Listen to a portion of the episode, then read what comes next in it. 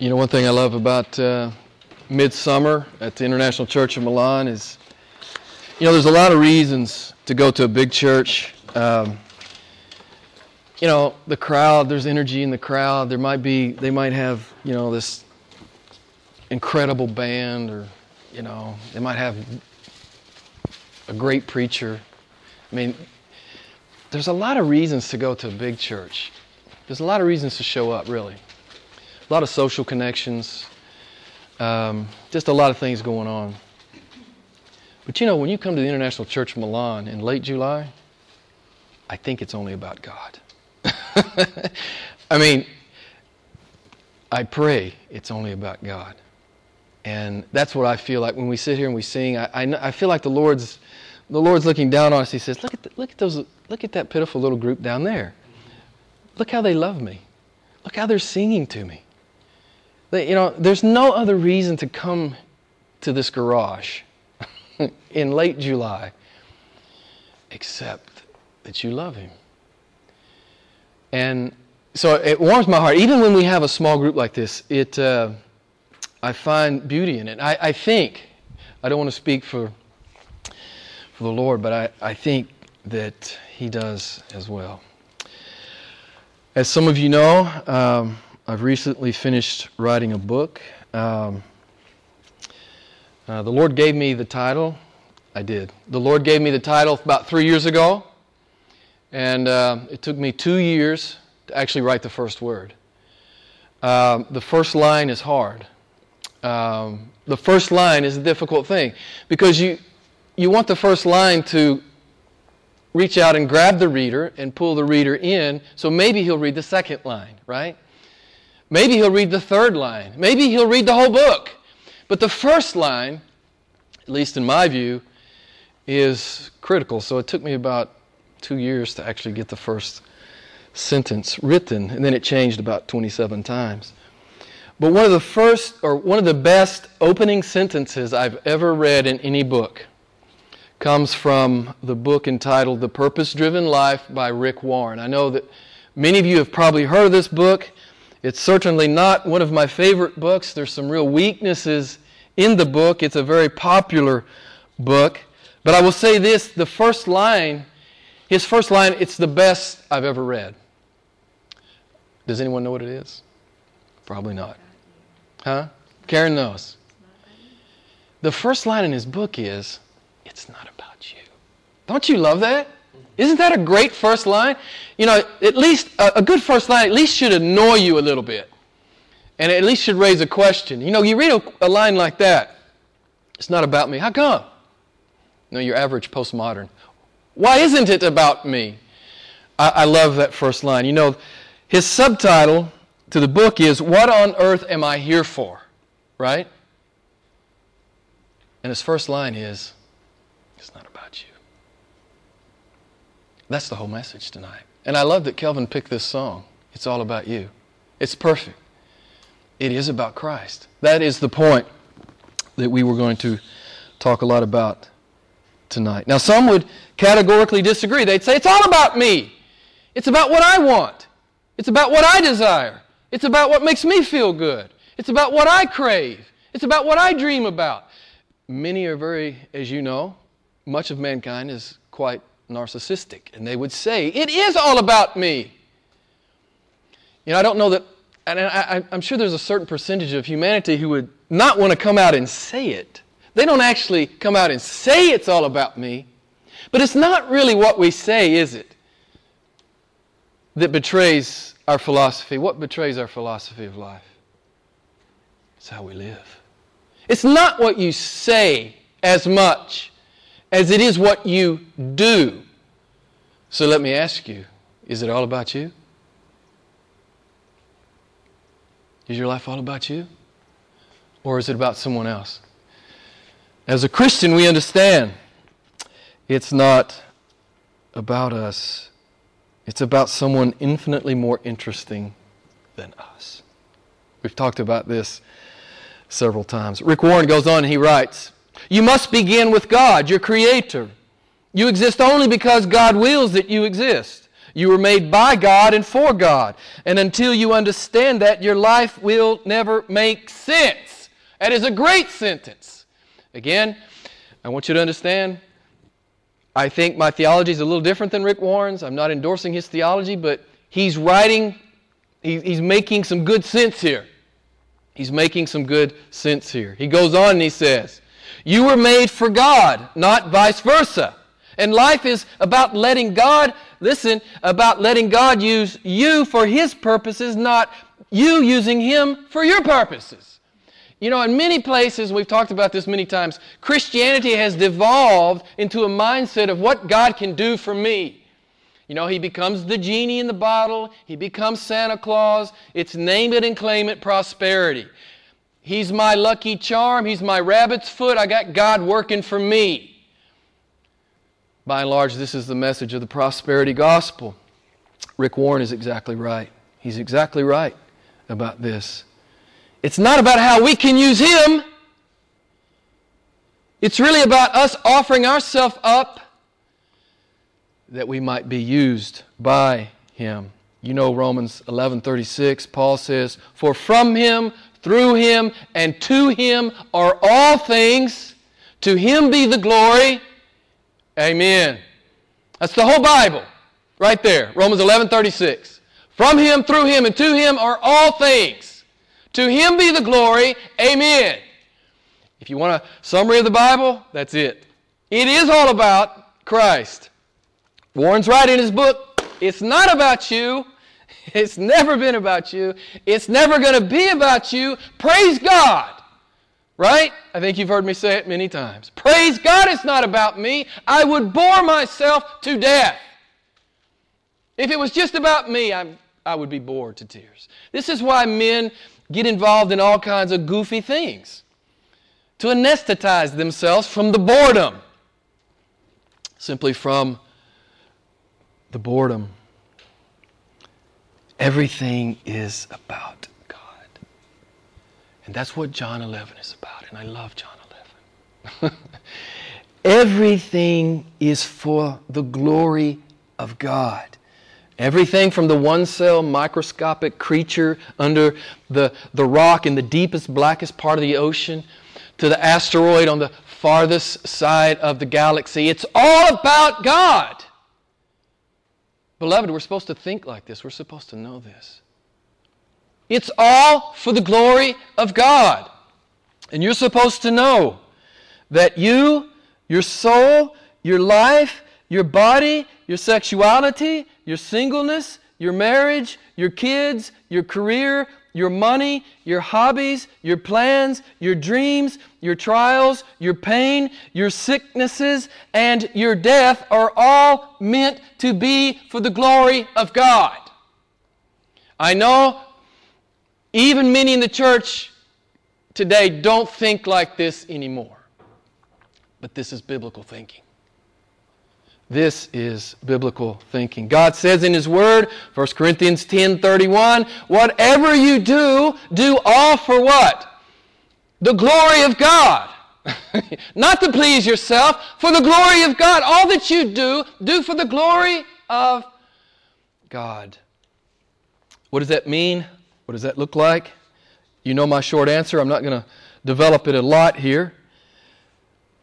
The short answer is as one of my former pastors used to say, to live in such a way that you make God famous. To live in such a way that God is renowned in your orbit because you speak and do the things that you speak and do. You make Jesus famous in your orbit. That's a really, really short answer. It's one of the definitions of glory fame, renown, repute, notoriety. Is God famous in your orbit because you live like you live? Can people tell you're a Christian? Do they ask you about your Christianity? Because of the way you speak, the things you do, the things you won't do? Is Jesus made famous in the things you won't do?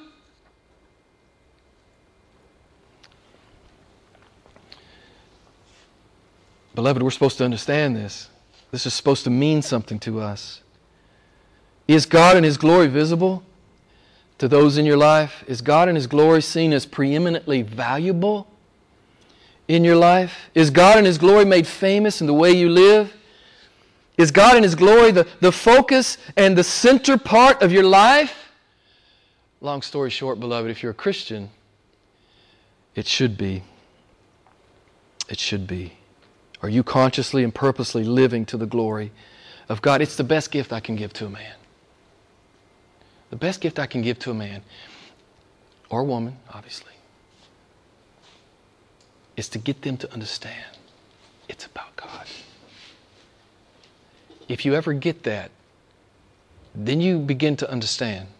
Then you'll begin to understand why you're here and what you're here to do. The best gift I can give to a man. Share the gospel with him, of course, obviously. Share the gospel. But in sharing the gospel, help them to see and understand it is not about them, it is about God. The best gift I can give. If we get that right, whether our life is full of blessing or full of trial, our life simply becomes a walk home to our Father. And this is how Karen and I see our life. He said, Hey, the Lord said in our early 40s, He said, Hey, I, I need you to run over to Italy and do some stuff. And, uh, you know, don't worry about getting paid and stuff. I'll handle all that. And we said, okay. And so on our way home, this is how we see our life. On our way home to the Lord, He said, stop by and teach some people about me. Teach some people how awesome I am. Tell them how awesome I am. And I may have something else for you to do. I may not. You stay in Italy till I tell you different. And we just said, Yes, sir. We said, Yes, sir. It just becomes a walk home to the Father. It's a walk home. This, it's a great way to look at your life. Just a walk home to God. It's a great way to look at your life. So I, I want to spend a, a couple of weeks in John 11. I love John 11. Um, Jesus is going to teach us some fundamental truths in this chapter. I hope that uh, you can be around for the next few weeks. It's going to take us about three weeks to get through it. Um, John 11 is a worldview tutorial. It is a worldview tutorial for Christians. Jesus says, This is how my people process life.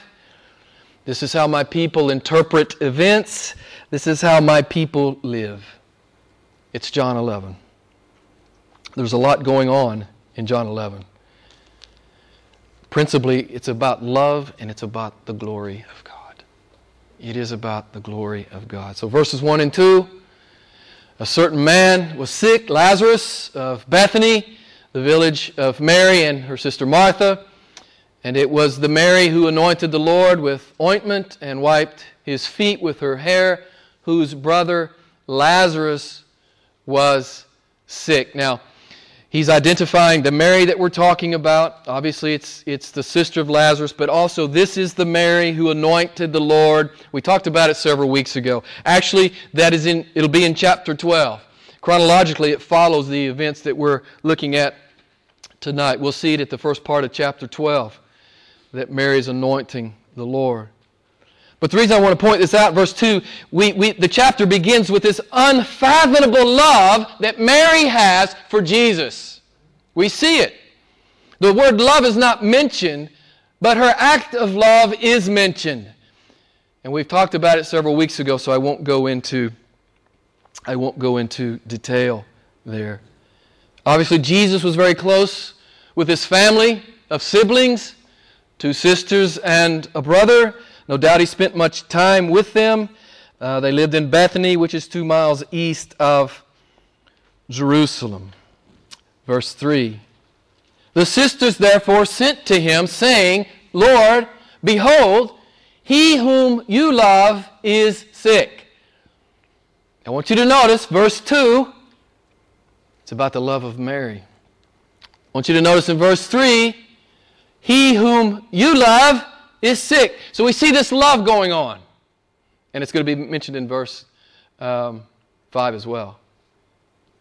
We see this love going on at the beginning of this chapter. But what I, the point I want to make from verse 3 is that to me, this is a beautiful picture of prayer. Do you notice They simply send word to the Lord Behold, he whom you love is sick. They don't ask anything of him. Is it wrong to ask something of the Lord? Of course not.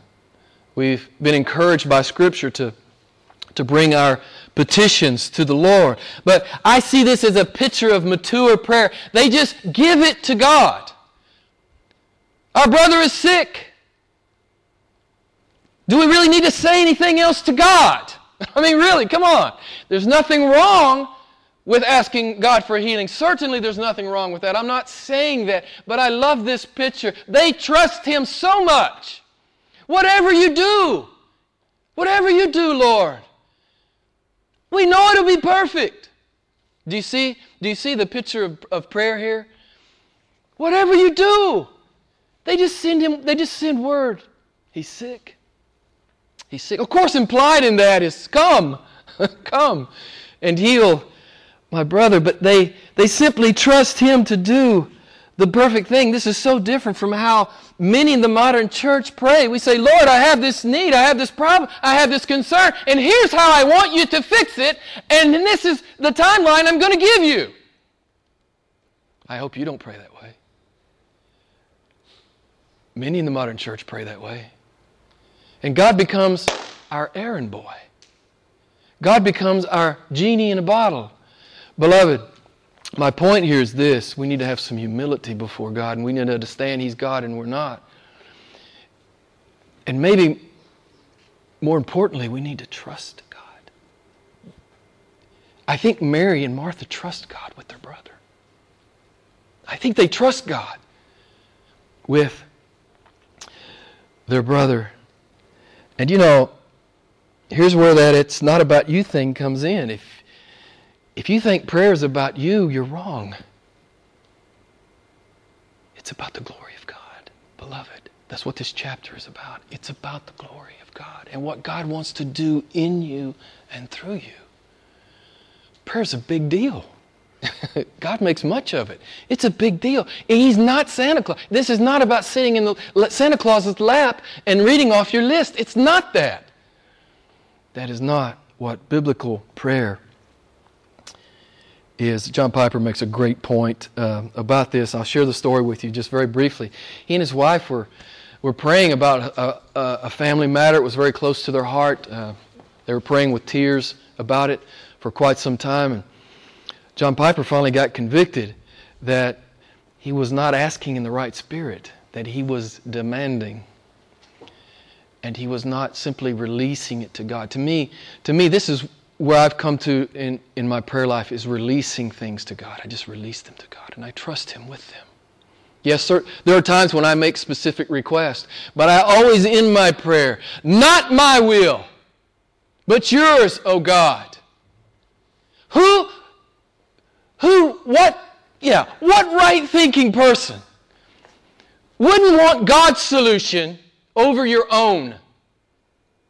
Beloved, He sees the future, He sees all things. I know His answers better than mine. What right thinking Christian wouldn't be happy to simply say, Not my will, but your will, great God, your will. I know your will's perfect. I don't, I don't know who would ever want to usurp God's perfect will. But Piper said it was as if God said, You're praying in such a way that you want what you want, and you're not going to be happy with me if I don't answer the way you want me to answer. I have seen this many times in ministry. People are unhappy with God. He didn't perform in the way that I think He should. I've seen this many times. Beloved, this is not how we this is not how we should pray. Piper used the word, he said, I finally figured out I was nagging God. I'd crossed a line somewhere. I wasn't simply crying out to God, I was nagging God. Um, so I thought that was informative. Knowing that God is all knowing, all wise, all compassionate, He can be trusted with your prayers. He will answer perfectly, and His timing will be what? Someone tell me. If you don't believe that, you've not believed who He is. You've not really understood who He is. You've not really understood how good He is. You've not really understood all of His promises to His people. If you don't really believe that. Beloved, in prayer, we need to let God be God. We need to let God be God. It's all about Him. It's all about His perfect will. It's all about His perfect timing. And our assurance in prayer, as you heard me say earlier, our assurance in prayer is Psalm 106.1. It's the psalm I started with. Give thanks to the Lord, for He is unfaithful. He's no good. He can't be trusted. Right? What does the psalmist say? The psalmist says, Give thanks to the Lord, for He is good. His loving kindness is everlasting. Do you believe it? Beloved, I, am not going to ask you to, to give me a verbal affirmation, but do you believe it and do you pray like it? And we also know that Romans 8:28 is true. Do you believe Romans 8:28 is true? Do you believe it? That we know, as Paul writes, that God causes all things to work together for good to those who love God, those called according to his purpose. Do you believe it? Do you pray like you believe it? Do you trust God with your petitions. What is God's ultimate purpose in creation and providence? You should know this. I don't know if you would be able to answer. Some of you probably would. It's quite simple. It's His glory. It's His glory. And there's a deep and beautiful and foundational biblical truth here that we're going to discover in John 11. As we go through the chapter, we're not going to get all, we're not going to get to it all tonight, but as we go through the chapter, we're going to discover this truth that God's glory is God's ultimate pursuit. God's glory is the believer's ultimate joy. We talk about it a lot, right? God gets the glory, we get the joy. The really interesting thing about this is it's one pursuit. It's not two pursuits of God, it's one pursuit. He pursues His glory, and because His glory is our ultimate joy, God is pursuing our joy with all His omnipotence. And if we are not joyful in Christ, it's not His fault. Somewhere we left off. Somewhere we left off. We're not on His heels. We're not walking with Him. We're not spending time with Him. We're not knowing Him. We're not giving ourselves away to Him. So if God's God's glory is God's ultimate pursuit, and God's glory is the believer's ultimate joy. If those two, two statements are true, and they are, this is one pursuit. So I want you to be on the lookout for this in the coming weeks. I want you to be on the lookout for God's glory in John 11, and I want you to look out for the result in the hearts of His people. Okay? I want you to see this. This is a huge theological truth that we need to understand.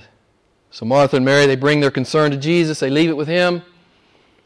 They understand that He's God and they're not, and they are satisfied with that. Did you notice? They say, He whom you love is sick. Don't you love that? It's not, it's not the one you love, it's not. let, me, let me make sure I say this right. They don't say, He who loves you is sick. They say, He whom you love is sick. Don't you love this? It's always this way. It's not about my love for God. Ultimately, what is it? It's about His love for me. Christianity is not predicated on my love for God.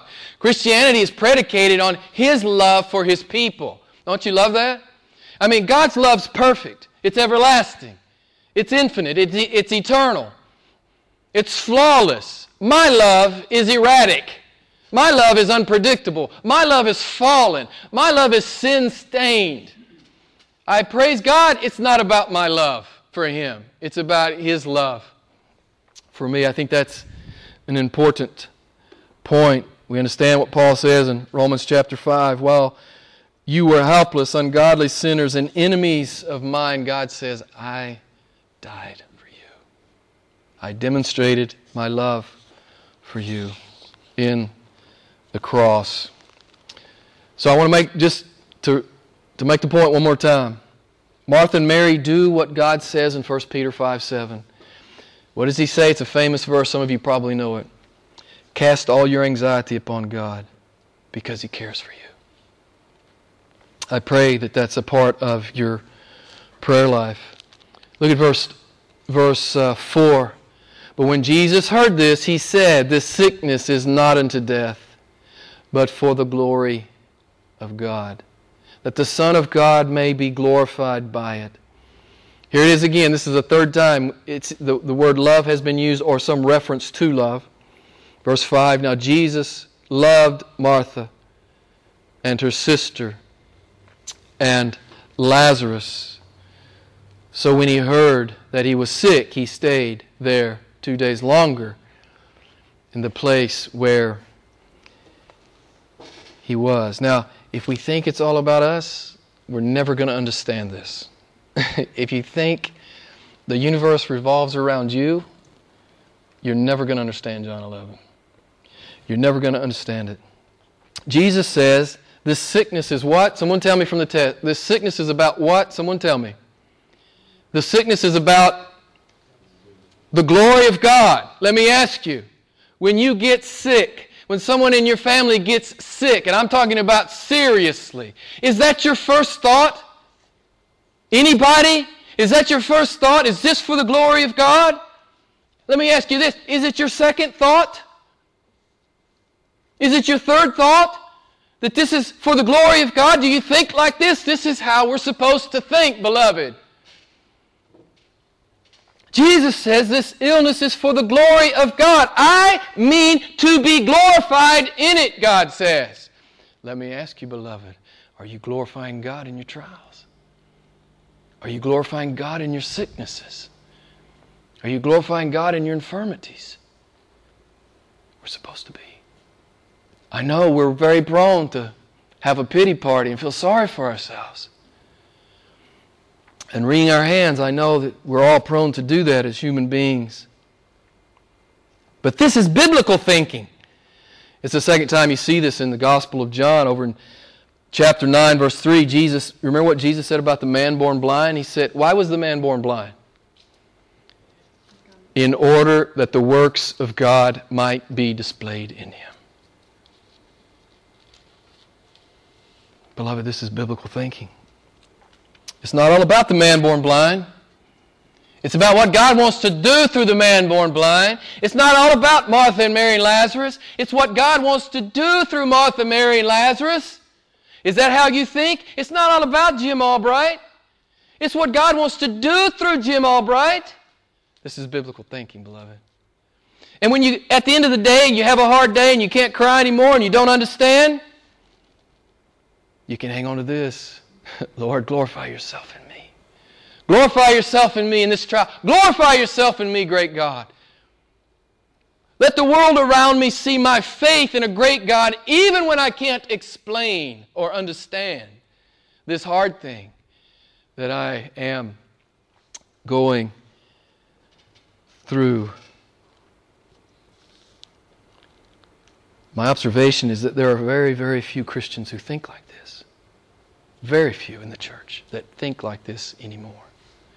We've become so silly and we've become so superficial and we've become so self absorbed. We actually think the universe is about us.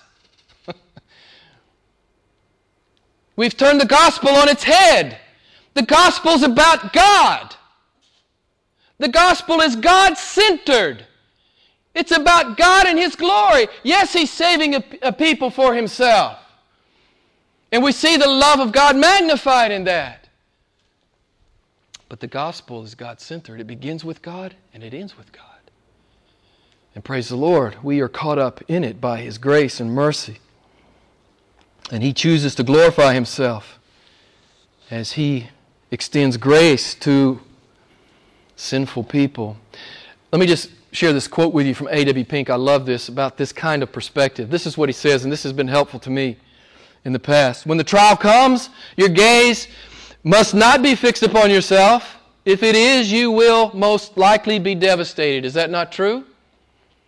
When the cancer comes, if you're just looking in the mirror, devastation, hopelessness, fear, anxiety.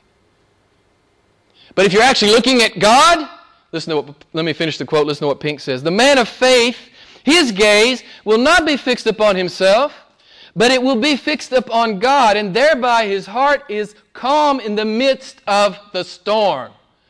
How many of you been through a real storm? Some of you are very young. You may not have actually been through a real storm. When everything's blown out from under you. I've been through one or two. And I just give testimony tonight. He can be trusted. he can be trusted. If you haven't been through a storm like that, you will. I don't think there's a man or woman on the face of the earth who escapes these kinds of storms in their life. Look at verse 5. Jesus loved Martha, he loved Mary, and he loved Lazarus. So he ran. He ran to Lazarus to heal him, right? Is that what the text says? He loved them so much that he ran to them immediately. Boom, he was off. Right? What does the text say? He stayed. What? Now, how is that love? You see, the world can't understand this. And if you're merely religious, you can't understand this. If you're born again, the Holy Spirit will teach it to you. The world can't understand this. It simply will not and cannot understand this. How can this be love? We have to talk about the Greek just for a minute. Um, and I appreciated, I don't know what, Josh must have the NAS maybe? Or ESV? NAS.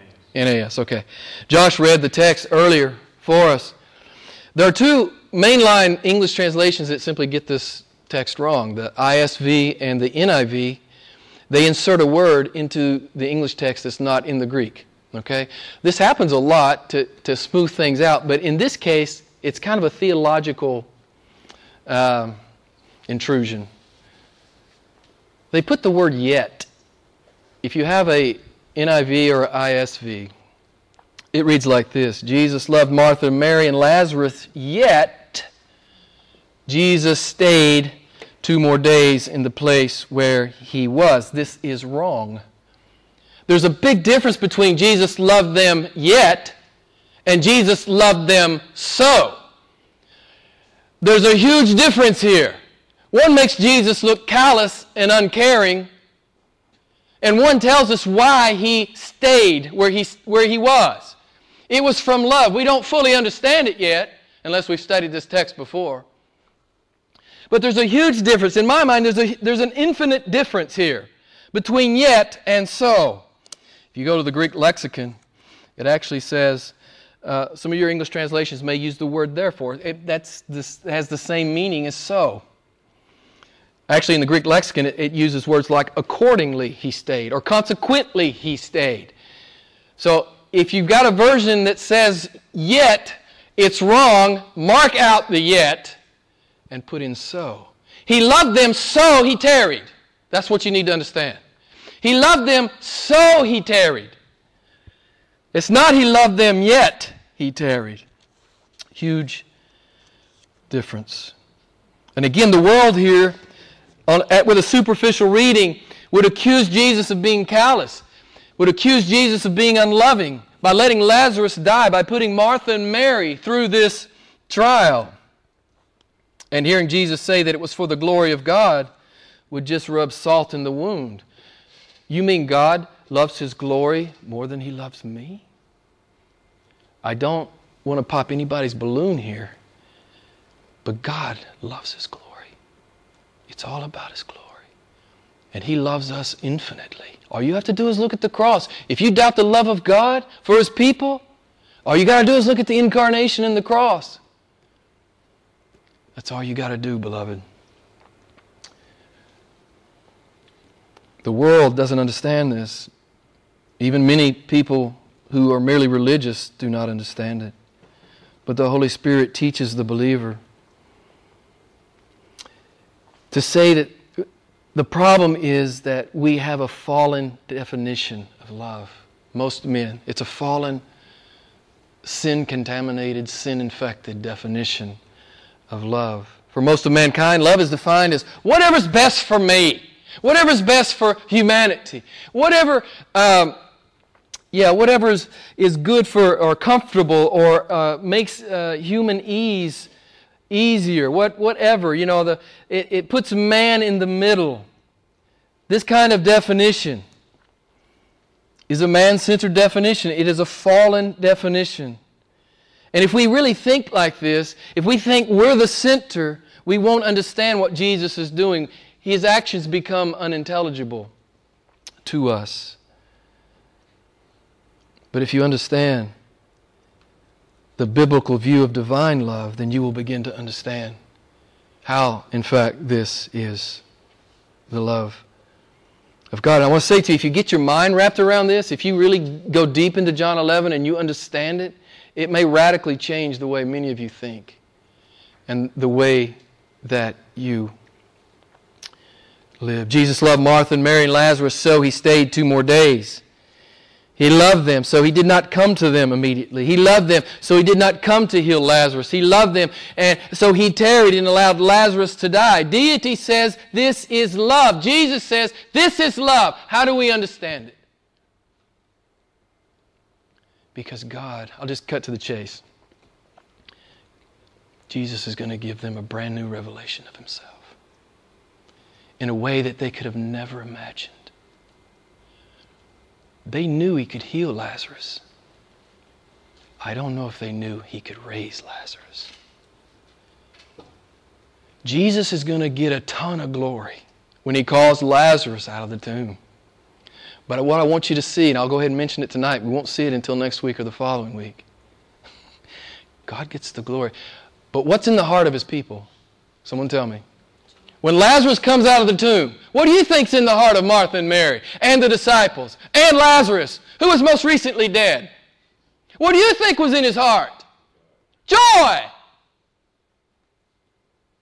Immeasurable joy. Beloved, you're supposed to be looking if you're a Christian, if you're walking with God, even if it's hard, even if it's risky, even if it's costly, you're supposed to be on the lookout for joy.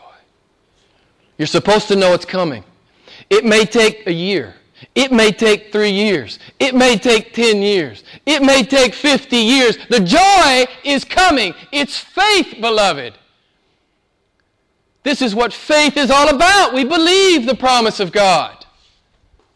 We don't lose our patience with God. We believe God. We believe God. What is the best gift God can give to his people? Someone tell me. A Mercedes, of course. No. A Rolex. No. A great job. No. A lot of power. No. A beautiful wife, a beautiful husband, beautiful kids. No. What is the best thing God can give to his people? Someone tell me. Himself. That's what he does in John 11. He gives himself to Martha, Mary, and Lazarus like they could have never contemplated or imagined. This is what God does in the lives of his people when they give themselves away to him as well. As I've said to you many times, it becomes a God encounter. Obedience is a perpetual God encounter. Let me ask you do you expect to see the glory of God? Do you expect to see the glory of God? Oh, and are you impatient to see the glory of God? Have you become impatient with God? Or do you actually believe what God says? Trust me, the glory is coming. Trust me, the joy is coming. That's part of what we're learning here in John 11. God didn't make us to be infatuated with ourselves, and I know it's so easy to do to become infatuated with ourselves. We become infatuated with ourselves. We just fall in love with ourselves. But if you lived any number of years, you know how pathetic that is. And you know how ultimately boring that is. And again, this is why men and women run off into all kinds of sin. It's, it's anesthesia. I'm so bored. But what I want to say to you, there are no bored men and women walking with Christ. There are a lot of bored religious people. There are a lot of bored people who call themselves Christians who don't really go with Christ. You know, if church attendance is the sum and substance of your Christianity, of course you're bored. But if you're out in the world living it, if you're out in the world taking risks with your faith, uh, you won't be bored. Um, I think it was Thoreau who said, Men live lives of quiet desperation. I would amend that and say, Unbelievers live lives of quiet desperation. Believers do not. Believers know that the glory of God is coming, and believers know that the joy of God is coming. And it'll be glory and joy forever. A billion eternities. Glory and joy. Glory and joy. Glory and joy forever. Yes, I can, I can have a hard time on this planet for a couple of years. I've got a billion eternities of glory and joy. Beloved, this is biblical thinking.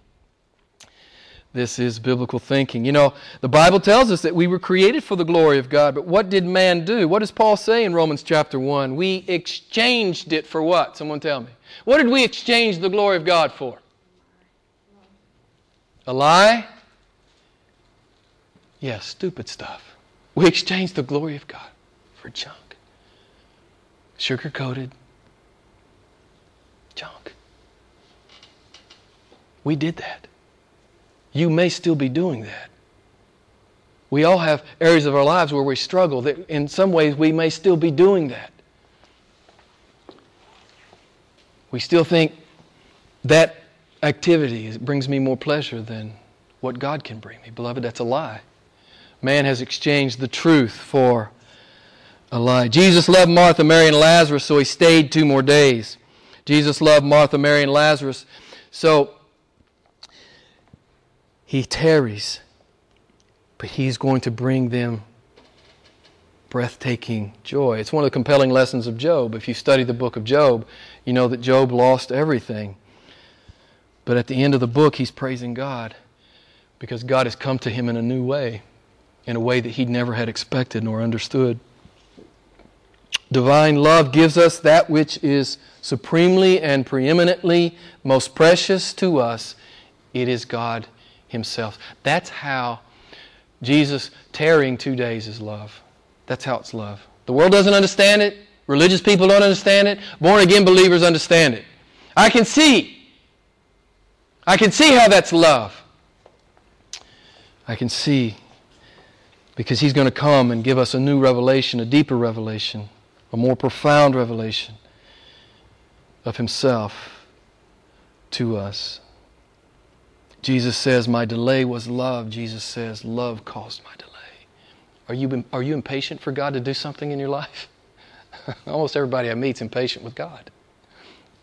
I confess, sometimes I'm impatient with God. I confessed it to Karen yesterday. I'm impatient about something right now. And I told her, I said, you know, I know God is making me look at Him. I'm just supposed to look at Him, right? And I'm supposed to get into the Word. I'm supposed to preach to myself. Jim, the glory is coming. The joy is coming. Beloved, don't be impatient with God. When the impatience, when the, when the impatience wells up, Confess it. Get rid of it. Rejoice and give thanks. Your God is awesome. He's coming to you. Your God is awesome. He's bringing His joy in His right hand. The first line in Rick Warren's book is it's a great first line. It's not only a great first line, it's the truth. It's not about you. It's about God and it's about His glory. Rick Warren's subtitle, What on Earth Am I Here For? I hope you know after the sermon, I hope you know, for the glory of God, that's what you're here for. You're not here for anything less than that. If you think you're here for anything less than that, you're sorely mistaken. And you'll waste your life on bubbles that burst. You'll waste your life on small, petty, superficial, worldly, temporal dreams. But if you understand it is about God, you'll perpetually be giving yourself away to Him and finding His purpose in your life. Warren writes, You were made for God, not vice versa. And life is about letting God use you for His purposes, not you using Him for your purposes. So, what is God's purpose in your life? That you might live for the glory of God. It's what we've been talking about indirectly since February. That we would be for real disciples, that we would be all in disciples, that we would be sold out, narrow way, fruit bearing, supreme love disciples of Christ. That's what we've been really talking about most of the year we would understand and we would embrace and we would live out the reality that you and your soul, your life, your body, your sexuality, your singleness, your marriage, your kids, your career, your money, your hobbies, your plans, your dreams, your, your trials, your pain, your sicknesses, and even your death are all meant for the glory of God. I pray that we understand that. I pray that we begin to, to, to, to think like uh, Christians and that we begin to live like Christians. And whether it's a good day or a hard day, God be glorified. Amen? God be glorified. Good day, hard day. God be glorified. Do what you will in me, Lord. For I know you're a glorious God and you're God who brings joy to his people. So we're going to spend a couple of weeks in John 11. I pray we all become convinced that His glory is our delight. His glory is our delight. Beloved, if you get that, if you and I get that, you won't be able to live small anymore. you won't be able to live like the world anymore. If you really get that and understand that and build your life around that, it is about the glory of God. Let's pray together. Lord, I thank you for this great text. I thank you for the reality of it, the truths that we find there. Praise, we praise you, Lord, that it's not about us. We are indeed pretty much bored with ourselves. But we will never be bored with you. Lord, forgive us when we settle into comfortable little dreams, man made dreams fleshly dreams, worldly dreams, temporal, temporal dreams. Lord, I pray that I pray that we would just simply release our lives into your hands. Lord, we want to be like Martha and Mary. We simply want to trust you in every circumstance. We cry out to you, and then we trust you. Lord, help us to be help us to be disciples. I, I don't want to be some marginal religious guy. I don't even want to be a religious professional. I don't even want to just be a preacher. I want to be a radical lover of Jesus. So, Lord, I pray you will help me and maybe others in this room. That we could truly come to own and confess that it is all about you and your glory. Lord, I pray that we would not only know it, I pray that we would live it. We pray this in the mighty and matchless name of Jesus. Amen.